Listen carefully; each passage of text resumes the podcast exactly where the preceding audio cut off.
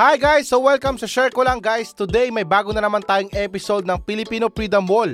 Nakahanap ako ng mga Filipino confession na ipinost online at isi-share ko sa inyo. Kasama na rin ang mga comments at ang pinaka-importante ay ang opinion ko at opinion ko lamang. Wala nang iba.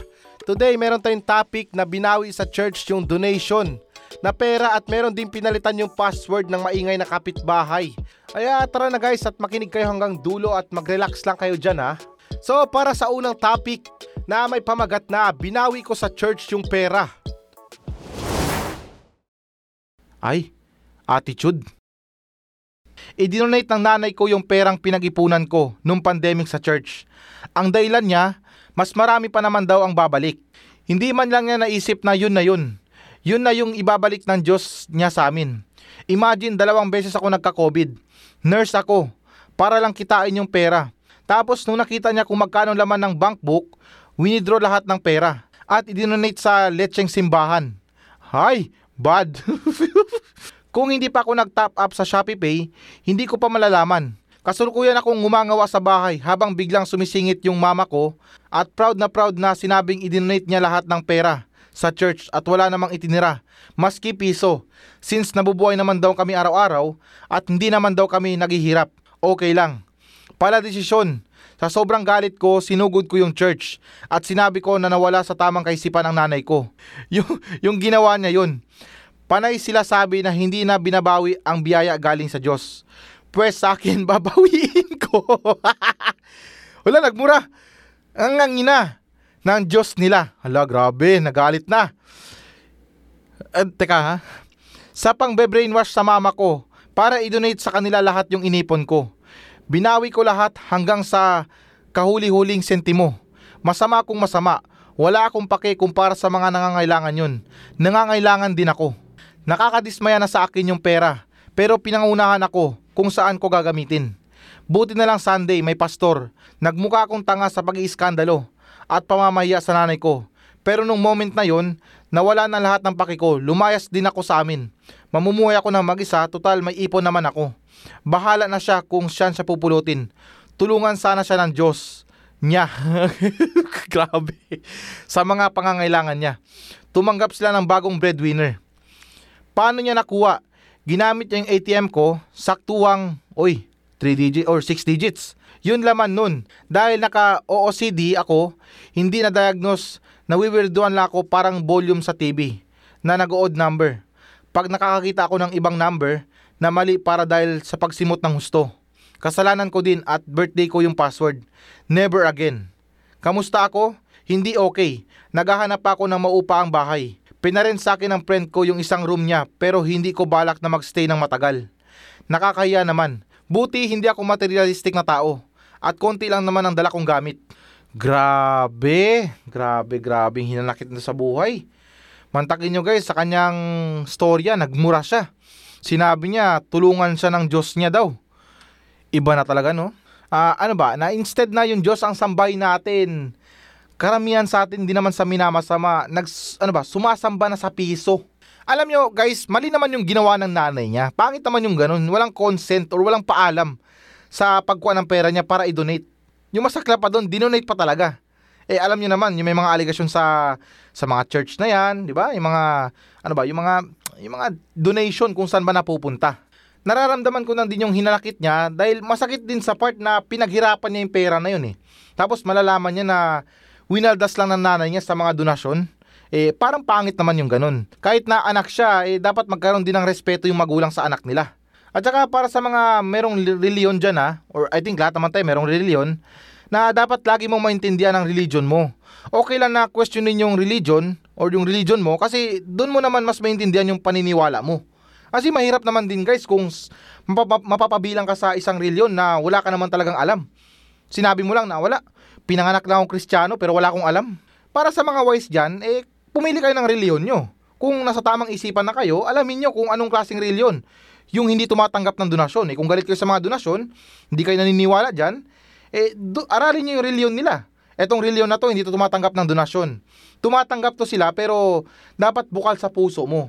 May mga box sila doon na anytime pwede kang maghulog ng pera. Pero kung hindi, okay lang man. Wala namang pilitan sa donasyon nila. So yun ay kinaganda. Ang pangit lang kasi sa ibang reliyon, um, wala akong i-mention dito ha, pero napansin ko lang sa ibang reliyon, namimilit sila ng donasyon. Always nilang pinapaalala sa mga tao na mahalaga ang tumulong sa kapwa. Kaya ano pang hinihintay nyo? Mag-donate na kayo ng pera nyo at para makatulong kayo sa kapwa. O, sinong tarpulanong kapwa yan? Ang dami pa rin pulubi sa labas. Ang lakas ng donasyon, ang lakas ng mga kinikita sa mga simbahan pero napakarami pa rin kawawang tao. So nandun yung question dun eh. Nasaan or saan napupunta talaga yung donasyon? Hindi naman talaga sa amin na masama dahil nararamdaman ko din tong hinanakit ng um, nagstorya or nagkwento sa atin na napamura pa nga eh. Kaya masakit din para sa kanya na mapupunta lang sa donasyon uh, yung kanyang pinaghirapan. Alam nyo, nung isang araw guys, nakasama ko si Mang Dodong, yung tanod namin sa Barangay Silaway. Yung best friend ko ba, yung palaging ko kasama. Pumunta kami ng grocery. Tapos, may barya pa siya, parang may sukli pa siya na parang, ewan ko kung magkano na lang yun. Tinanong siya ng cashier. Sinabi niya na, Sir, baka gusto mong i-donate to sa mahirap. Alam niyo sinabi ni Mang Dodong, ako yung mahirap, akin yung sukli ko. Natawa ako doon kasi tama nga naman, di ba? Hindi naman porket na nag-grocery ka, sasabihin mayaman ka na. Eh, Siyempre, may mga mahihirap din yan. May mga pulubi pa nga na pumapasok ng grocery store para mag-grocery. Bumili ng mga pangangailangan nila. Tapos, yun ang itatanong sa kanila na, Sir, baka gusto mong mag-donate sa mahirap. Kaya, ayun. Biglang napabuelta si Mang Dodong na akin na ngayon, ako yung mahirap. Kasi ito yung parang logic yan sa mga donasyon. Sa mga nagdo-donate guys, iniisip natin na, ay, limang piso lang naman to, okay lang yan, idodonate ko na. Guys, ang limang piso, napakalaking halaga na yan pag naipon. So imagine mo na lang na lahat tayo sa buong mundo nagdo-donate, nagbibigay. Magkano makokolekta niyan? Malaking halaga din yan. Yung piso nga, malaking halaga na yan para sa atin dahil hindi mabubuo ang isang milyon kung walang piso. Eh paano na lang kung araw-araw mayroong donasyon na nagaganap? O di ba? Andun yung question natin kung saan ba talaga napupunta yung mga donasyon. Eh ako, hindi naman sa minamasama eh. Talagang naiintindihan ko yan na talagang marami pa rin hanggang ngayon ang nangangailangan ng tulong. Pero yung tanong din dyan, eh kung napupunta ba talaga sa kanila yung tulong? Alam yung tulong, yung listahan ng utang ko, tulong. Masyado nang mahaba. Pero anyways guys na surprising din doon na pwede palang bawiin yung mga donasyon or yung mga na-donate na. Kasi may mga paniniwala doon na pag yung naibigay mo na raw, tapos pag binawi mo, mabubulok yung siko mo. Ewan ko lang kung totoo yun ha, pero may mga ganong klaseng haka-haka daw na yung mga naibigay mo, tapos pag binawi mo, yung mangyayari sa'yo is mabubulok na yung siko mo. Pero I think para sa nagsulat na to, wala na siyang pakialam kahit mabulok pa yung siko niya. Kahit siguro left and right pa yan. At saka okay na rin yun na ano, binawi niya yung donasyon niya dahil ang donasyon natin guys, dapat ano yan eh, bukal sa puso natin yan. Hindi yung parang meron na argabyadong tao. So parang useless din yung donasyon mo kung labag sa loob mo yung ibinigay mo ng donasyon. Kaya mas maganda na talagang kung magdo-donate tayo, yung pakiramdam talaga natin na bukal sa puso natin at hindi yung napipilitan lang tayo. At hindi yung pag parang gusto lang natin magpa-impress sa maraming tao. Na o ito nagbigay ng 1,000, grabe naman. Ah, mali yung ganun guys, dapat bukal sa puso natin. Any amount na lang man yan eh. Kung ano, kahit piso or 50, 20 pesos, eh pwede na yan. At least na siguro once a month or twice a month hindi naman siguro malaking halaga yan. Pero nandun pa rin tayo sa palaisipan natin, di ba? Na kapag naipon yan, eh talagang malaking halaga yan. Pero ako, naniniwala talaga ako na in any Bible, lahat ng mga Biblia sa mundo or sa lahat ng mga reliyon, nandun talaga yung kataga or parang mayroong sinulat daw yung Diyos nila doon na importante talaga or ano ba? O tama, importante talaga ang tumulong sa kapwa. Maliit man yan or malaki, ang mahalaga, nakatulong tayo sa kapwa. At saka marami namang ibang paraan para makatulong tayo eh sa mga donasyon-donasyon. Yung iba lang ginawa lang talagang hanap buhay tulad sa mga poverty porn. Yung mga vlogger na yan na gumagamit ng mga mahihirap. Tutulungan nila tapos bibidyoan nila, i-upload nila sa Facebook para makakuha ng mga simpatya o naman kaya para sa views. Pero yung totoo dun guys is tulungan natin yung tao na nangangailangan nang tayo lang nakakaalam. Kung mayroon man nakakita sa atin, alam nyo na kung sino yun. Oh, baka meron pang ano diyan ha, may, may magpilosopo pa diyan. Sasabihin, "Ah, alam ko na 'yan, Kuya Nash, kung sino nakakita. Yung CCTV sa barangay." Hindi 'yun, yung nasa taas. Sa kanya lang tayo dapat magpa-impress at hindi sa iba. Kasi kagaya ng sinabi ko, sa mga donasyon na 'yan, sa mga pagbigay ng tulong, ginawa na talagang ano ba, pabunggahan na mga ganyan. Yung tipo na parang magbibigay ka ng tulong dahil gusto mo magpa-impress sa maraming tao. Sasabihin na, uy, itong si ano, si, si Tarpulano, napakabait nito Nagdodonate talaga to ng pera sa mga mahihirap. Pero binablog niya. So, para sa akin, hindi counted ang mga ganun eh. Dahil parang ipinagmayabang mo o pinagsigawan mo sa buong mundo na tumutulong ka sa maraming tao. Pwera lang kung gobyerno ka o nasa gobyerno ka dahil kailangan talaga o required talaga yon. Ang tulungan tayo mga Pilipino. At saka last na guys ha, matanong ko lang ha, pansin ko lang din kasi na ito lately dito sa Mandalupa, parang ang dami ng nagpa-practice ng religion. Yung tipo na parang gusto na maging pari, gusto na maging pastor. Ah, no hard feelings guys ha, napansin ko lang dito sa Mandalupa City. Yung hinala ko lang kasi dyan is, nandun na nga sa mga donasyon. Hindi ko lang din alam kung itong mga donasyon na to, itong sa mga simbahan na to, kung kinakaltasan ba to ng buwis o yung tax. Eh kung ganun, eh talagang napakasarap naman maging pari dahil mantakin mo, tumatanggap ka ng pera ng mga donasyon nang wala kang binabayarang tax. At oh guys, ito lap trip to ha. Si Mang Dodong, loko-loko talaga to eh. Nangumpisal siya nung isang araw kasi sinubukan niya yung pari kung hanggang saan ba yung ano, yung pananampalataya ng isang pari. Nangumpisal siya eh. Kinausap niya yung pastor ba yun? Ewan ko lang kung ano ba yun. Kwento niya sa akin. Nangumpisal siya. Ah, alam mo yung nangumpisal, yung parang magwa one on one kayo ni father tapos ah, kakausapin mo siya, maglalabas ka ng parang problema doon. Lahat ng mga pwedeng i-open kay father, ah, pwede mong sabihin yon. Tapos, ando na nga, magbibigay siya ng payo. Pero merong divider doon. Parang ah, division pa na parang magkakarinigan lang kayo sa isang pader. Ah, hindi naman pader, yung parang ano lang ba, parang parang kahoy lang ba. Tapos sinabi niya kay father na, Father, ah, may malaki po akong problema. Kasi galit po ako sa naniniwala sa Diyos. Pinapatay ko po yun. Marami na po akong napatay. Kayo po, Father, naniniwala ba kayo sa Diyos? Sabay ka sa ng baril. Eh, sumagot si Father, sabi, Dati, ngayon ay trip-trip na lang. Hindi ko alam kung totoo yun guys ha. Pero sobrang tawa ko nun. Pero by the way guys, nakalimutan natin yung mga comment. Ito, comment number one, may nagsabi na maglaan ka ng sariling bangko para sa sarili mo. At dun mo ilagay lahat ng pera mo. Yung walang access yung nanay mo. Tingnan mo si Madam Kilay. Pinangalanan niya sa kapatid niya yung bangko niya. Dito. Ayun, tinangay ang pera niya. Walang pamilya-pamilya sa pera. Lalo na sa nanay. Nabe-brainwash ng simbahan. Ay, legit, legit. Comment number 2 guys, sinabi na nag-post ako sa Tipid Living sa FB asking how to manage my spending to save up more money. Grabe, pinotakti ako ng mga insurance agent at hypocrite religious people. They are guilt to trip me. Bakit wala daw akong 10% tithe sa church? O, di ba? Sabi ko sa inyo, di ba? Ang lala ng thread nila. As in parang mga kulto. Kine-question pa nila bakit daw mas gugustuhin kong pakainin yung mga stray cats at dogs kesa naman magbigay ng alay sa Diyos. Eh nung kapanahunan nga ng mga Diyos, walang pera eh. Shoot tae na. Yung iba doon sinasabi pa na kahit gipit na sila, inuuna pa rin nila yung, ano ba to, ta- ta- tates? Mantakin mo? Unahin mo ba ang simbahan kesa sa needs ng mga anak mo? Grabe, iba talaga ang pag-brainwash sa kanila. Lakas ng amach, mga delusional pa. Oh, eto, hindi na to nanggaling sa akin ha, nanggaling na to sa ibang tao. Diba? Yung mga simbahan na yan, talagang mag-ingat tayo. At saka kung gusto natin mag-donate guys, dapat yung ano, yung mas maganda personal na. Tayo na mismong lalapit sa mga taong nangangailangan at least alam pa natin. Or parang, ano ba, parang payapa pa yung isipan natin na kung saan ba talaga mapupunta yung pera natin.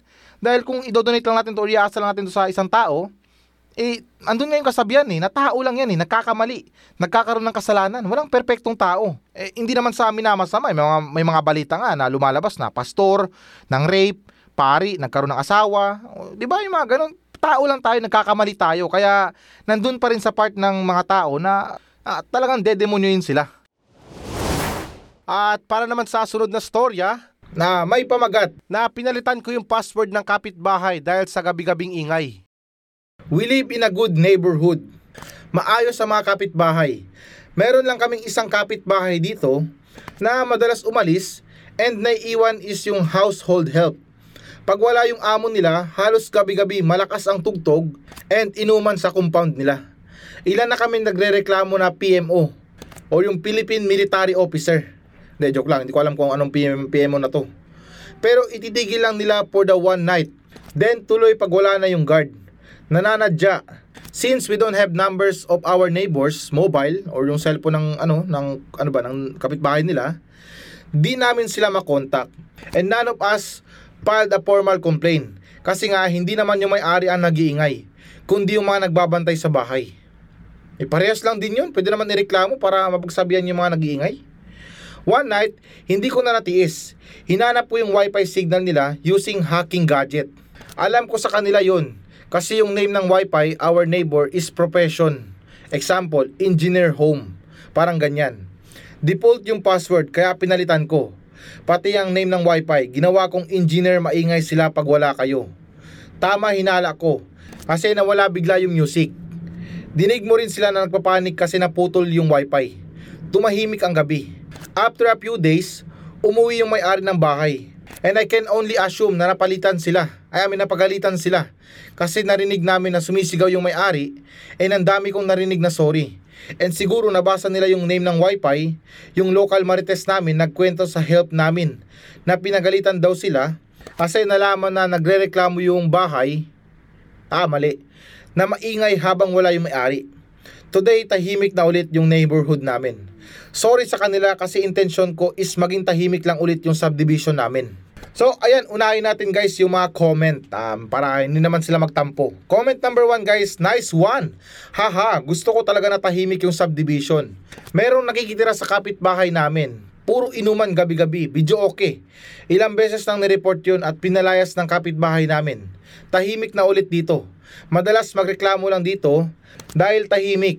Yung mga teenagers na ang boring daw. Which is totoo naman. Pero pag career life ka na or family life ka na, mas maigi na yung tahimik, secured and peaceful. At yung comment number 2 naman, sinabi na, ha ha ha, naalala ko yung kapitbahay ko na nakikonek ng wifi sa bahay. Tapos isang beses, natutulog ako morning. Graveyard shift kasi ako. Nakiusap ang mama ko na hinaan ng konti yung patugtog nila. Kasi as in, sobrang lakas. Nagalit si Koya. Tapos lalo pang nilakasan. Ginawa ko, nagpalit ako ng password ng wifi. Nakakonek pala sila doon habang nagmu-music. Lol, ayun, kinabukasan, pinaulalan kami ng death threats. Sila na nga nakikabit ng wifi or nakikonek ng wifi, sila pang may death threats ha. Pero well, anyway, sa ganitong klaseng problema, uh, matanong ko lang na hindi ba uso ang flying bato dyan? O yung mga fire in the hole? Kasi dito sa Mandalupa, hindi na kailangan na putulin ng wifi, ayak pa yung wifi para matigilan yung mga ganyang klaseng ingay-ingay. Kuha ka lang ng bato dyan at paliparin mo. Yung mga flying disappear. Magsawa ka hanggang sa mabutas yung buong nila. Dahil I think isa sa mga matibay na paraan para magpatahimik ng kapitbahay kung nag-iingay man sila. Binabato mismo yung bahay nila. Eh imagine mo na lang kung meron kang 20 piraso na bato dyan. Paliparin mo lahat sa bahay nila. At saka siguro sabihin mo na lang na bato-bato sa langit ang tamaan, tumahimik.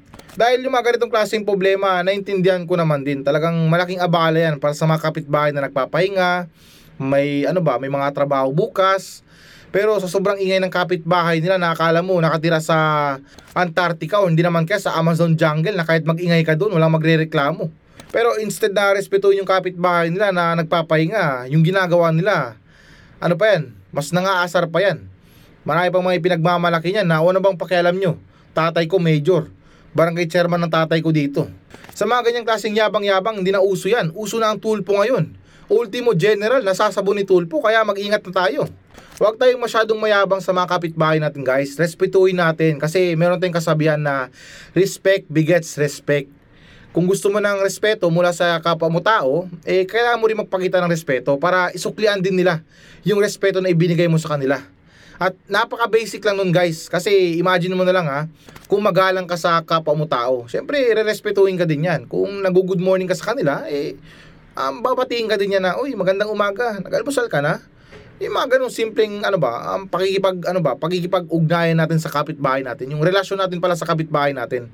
At naiintindihan ko na tayo, karamihan sa ating mga Pilipino, kaaway talaga natin yung kapitbahay natin. At dyan din ako nagtataka na instead na batiin natin or parang kaibiganin natin, buuin natin ulit yung pagtiwala nila sa atin, uh, nagkaroon man ng konting lamat, ayusin natin, eh, yung ginagawa natin, mas lalo pa nating inaasar sila dahil kaaway naman natin yan, okay lang.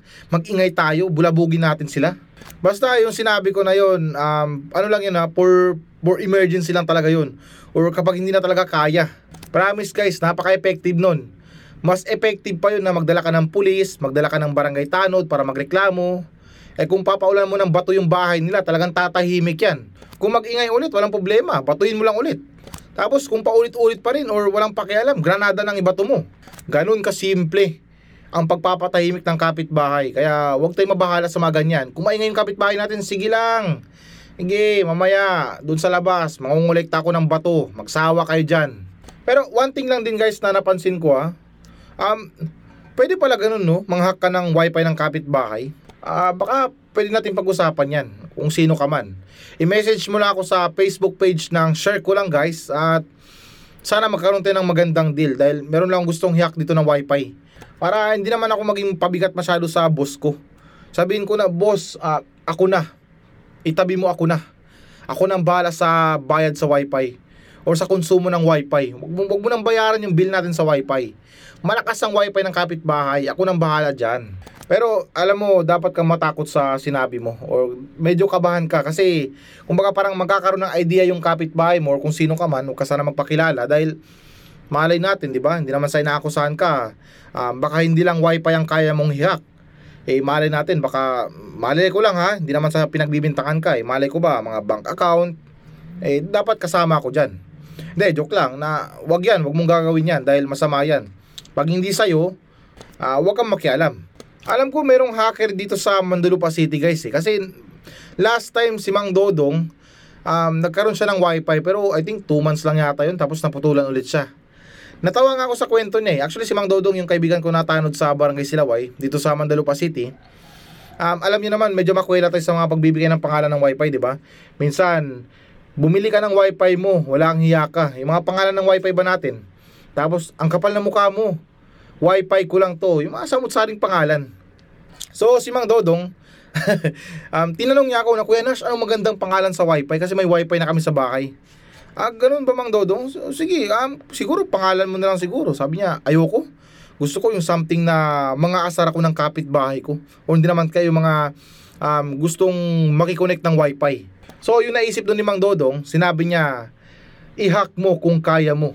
Kinabukasan, galit na galit si Mang Dodong dahil yung pangalan ng wifi niya napalitan ng challenge accepted. Kaya malakas ang kutob ko na dito sa Mandalupa City, merong hacker dito pero ewan ko lang kung uh, ginagamit niya man to sa mga illegal na activity pero I hope na wag naman sana. May mga hacking skills na nagagamit sa tamang paraan at hindi sa mga masasamang plano. Kaya kung gagawin niya man to sa mabuting paraan, eh maganda. At one thing lang din guys ha, para sa mga nakikiconnect ng wifi dyan, magbigay naman din tayo respeto sa mga kinoconnect na natin. Um, libre na nga yung wifi natin, tapos abala pa tayo sa kanila. Respetuhin natin guys dahil ang pagbayad ng wifi buwan-buwan, masakit din sa bulsa yan. Oo, maganda na may wifi ka, only internet, um, uh, kahit anong site, um, only games, lahat pwede mong gawin sa ano sa wifi kasi may wifi ka eh. Pero pag dumating na yung monthly, ano mo dyan, monthly bill mo, talagang mapapakamot ka na kailangan ko ba itong bayaran? Kasi yung pagkakaroon natin ng wifi, parang normal na sa atin yan eh. Parang, parang ano ba, parang naging passive na sa isipan natin na, ah, wifi lang yan, mag-internet na ako, mag-Facebook ako. Pero alam niyo naman din yung pakiramdam na walang internet sa bahay, di ba?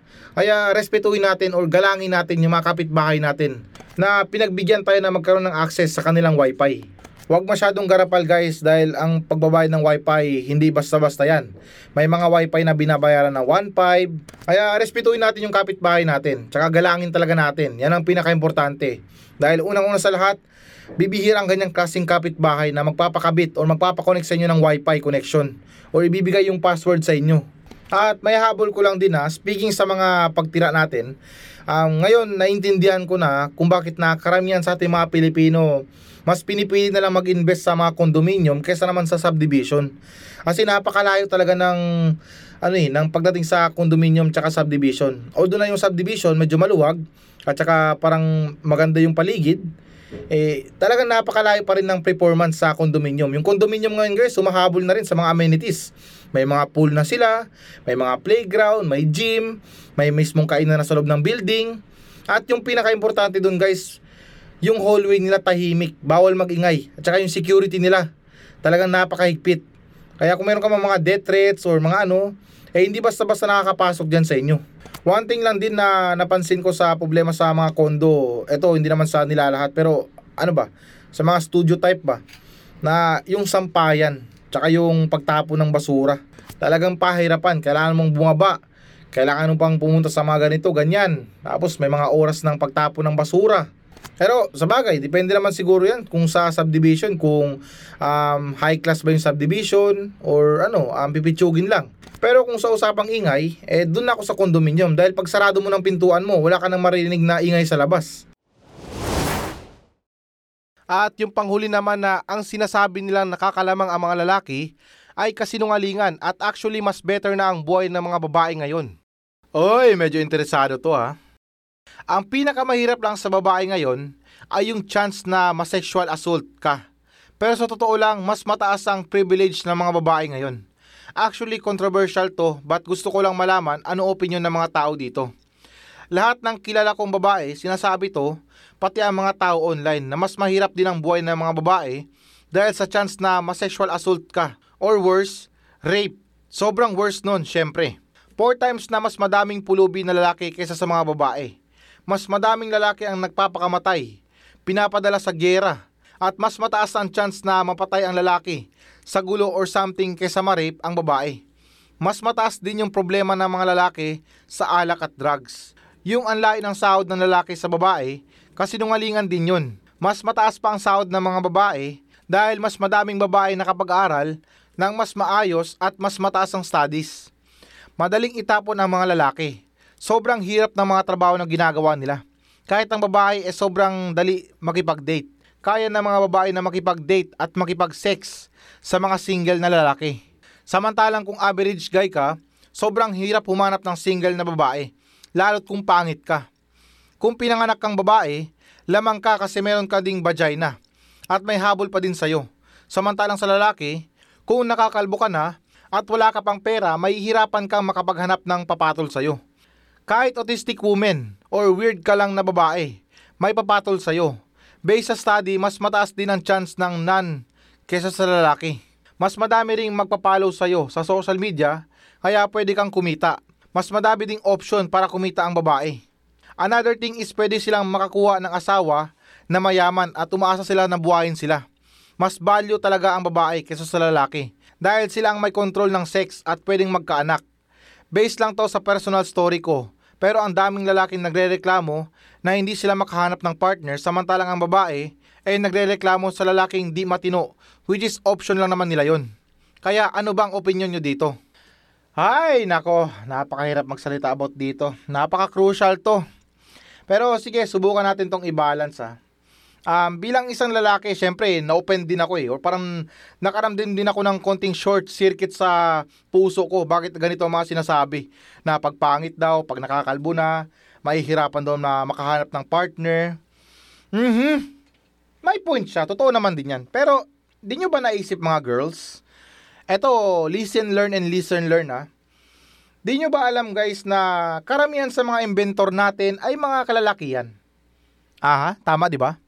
Karamihan sa mga mekaniko natin na gumagawa ng mga sasakyan, gumagawa ng mga ganitong ganyan, mga ganyan, mga gawain sa bahay, ay kalalakihan. So it makes sense, di ba, kung sino ba talagang may saysay dito sa mundo. Pero which is, hindi ko naman sinasabi na walang babaeng inventor, walang, actually, merong babae na inventor eh. Pero hindi ko na lang sabihin kung sino yon. yung ano ba, yung, yung marites, 'di ba? Ng invention ng mga kwento. Mali. Malay naman din yun sa mga invention ng mga kalalakihan tulad ng mga telepono, mga wifi, mga computer, na which is marami sa mga inventor natin ay mga lalaki. Yun ang pinupunto ko doon. Iba naman yun sa mga babae na inventor na marites. Pero anyways na let's go back about sa pinag-uusapan natin ha. Napakasakit kasi bilang isang lalaki na um, sa paningin ng isang babae, wala siyang kwenta. Pero pansin nyo ba guys sa isang padre de pamilya, halos gumawa sila ng illegal. Kapit sa patalim, matustusan lang yung pangangailangan ng pamilya. Nakakalungkot isipin guys na marami sa mga kababaihan or pasintabi lang na ilan sa mga kababaihan pala. Ang ganyan ang tingin nila sa mga kalalakihan. Nakabase sila sa panlabas na anyo. Ang lalaki guys, kayang magmahal ng isang broke na babae. Walang ano, walang yaman, galing sa mahirap, walang magulang. Pero tingin nyo ba ang babae maghanap ba ng lalaki na galing sa mahirap? Di ba hindi? Ako, hindi naman sa ano, hindi naman sa nagkikipagdebatehan dito. Yung sinasabi ko lang or gusto ko lang din i-balance or erase yung pagiging lalaki ko dito. Kasi syempre ang lalaki, lahat gagawin yan. Maka-score, ay maka-score. Lahat, ano ba, may taguyod lang yung pamilya nila. At saka karamihan sa mga lalaki, Oo, nabanggit dito, isinasabak or ipinapadala sa gera. Tingin nyo ba, makakapag-makeup tayo ng malaya kung hindi nang dahil sa mga kalalakihan na ipinapadala sa ibang bansa para makipaglaban sa mga kalaban?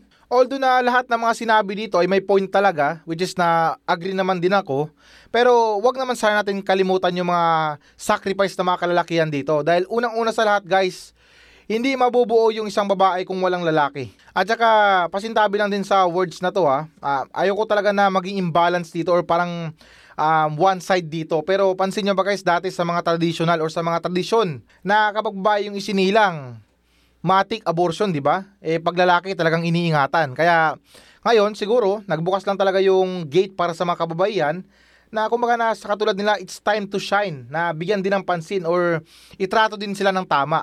At speaking sa mga sex na yan guys ha, alam naman natin na ito yung pinaka best moment para sa buhay ng mga tao. Yung iba talagang gumagastos ng malaki para lang sa mga sex na yan.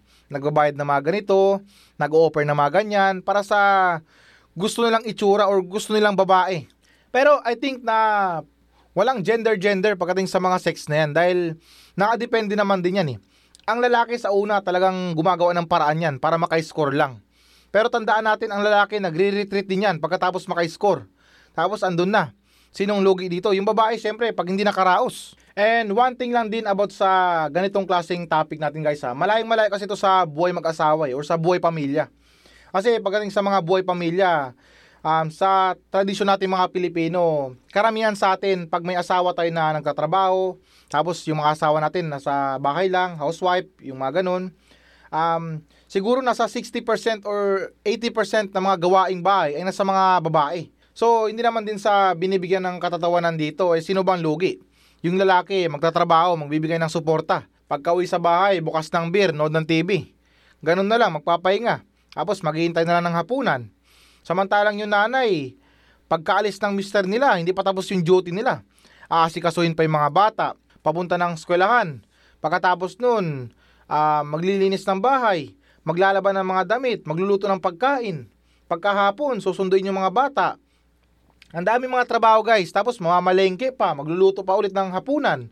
Pagkatapos nun, syempre, pupunasan mo yung mga bata para sa pagtulog sa gabi.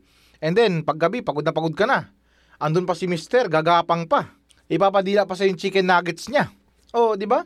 Sa mga ganyang klaseng tradisyon, especially dito sa Pilipinas, eh, talagang nagmumukhang kawawa yung mga babae.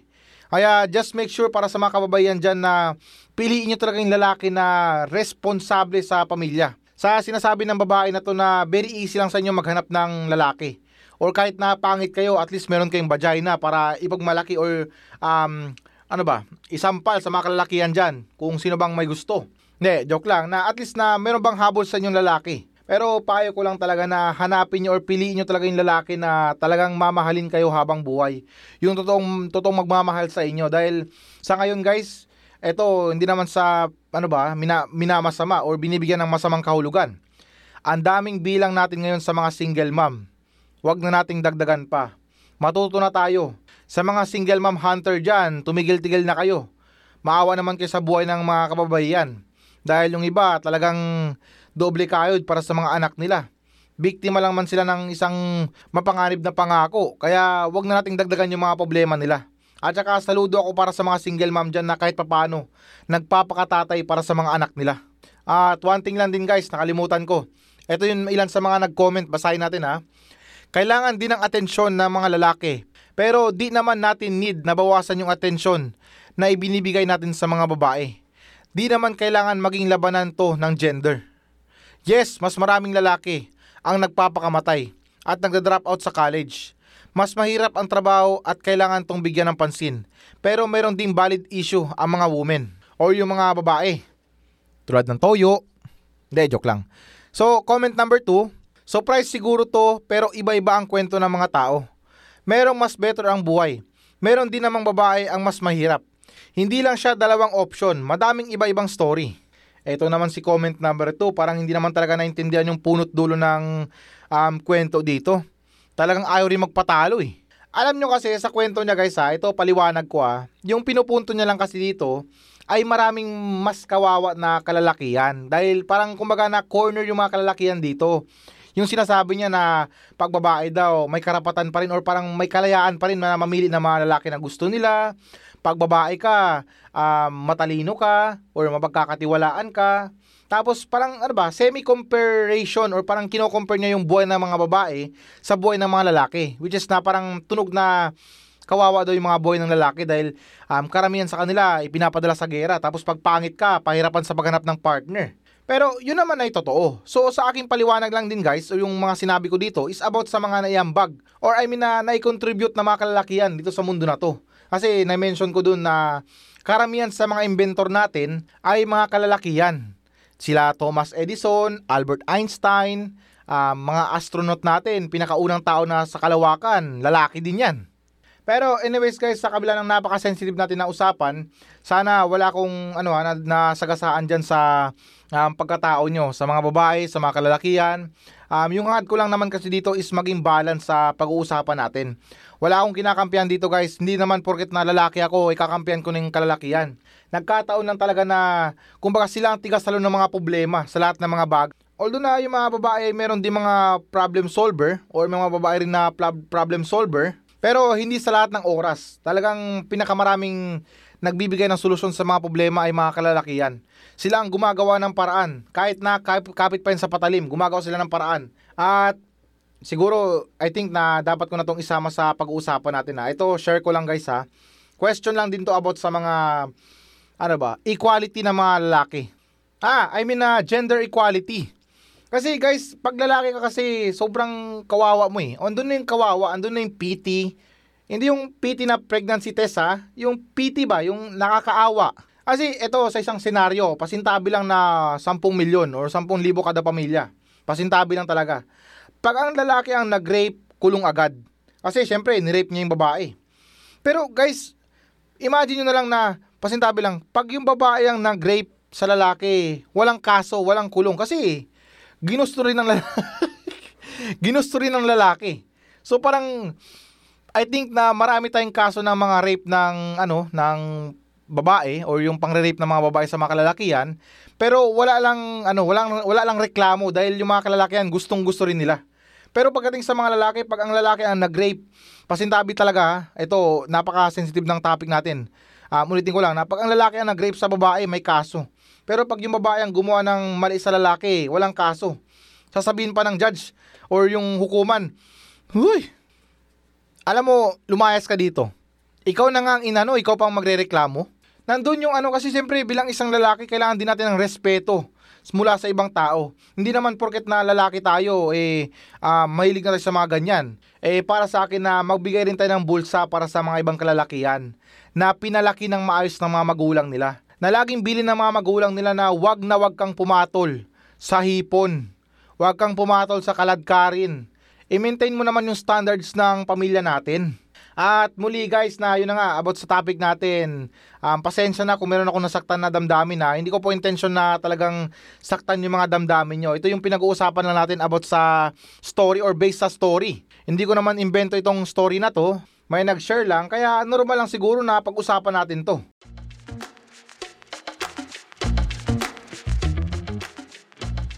At okay, so ayun lang para sa ating Filipino Freedom Mall at babalik tayo next week. I, I mean na this week lang pala para sa ating Ask the Internet. At kung nag-enjoy man kayo sa episode na to, mag-leave kayo ng comment sa ating Facebook page na share ko lang guys. At sana pag-share na rin to sa mga kaibigan nyo. Yung alam nyo na wala namang ginagawa sa buhay.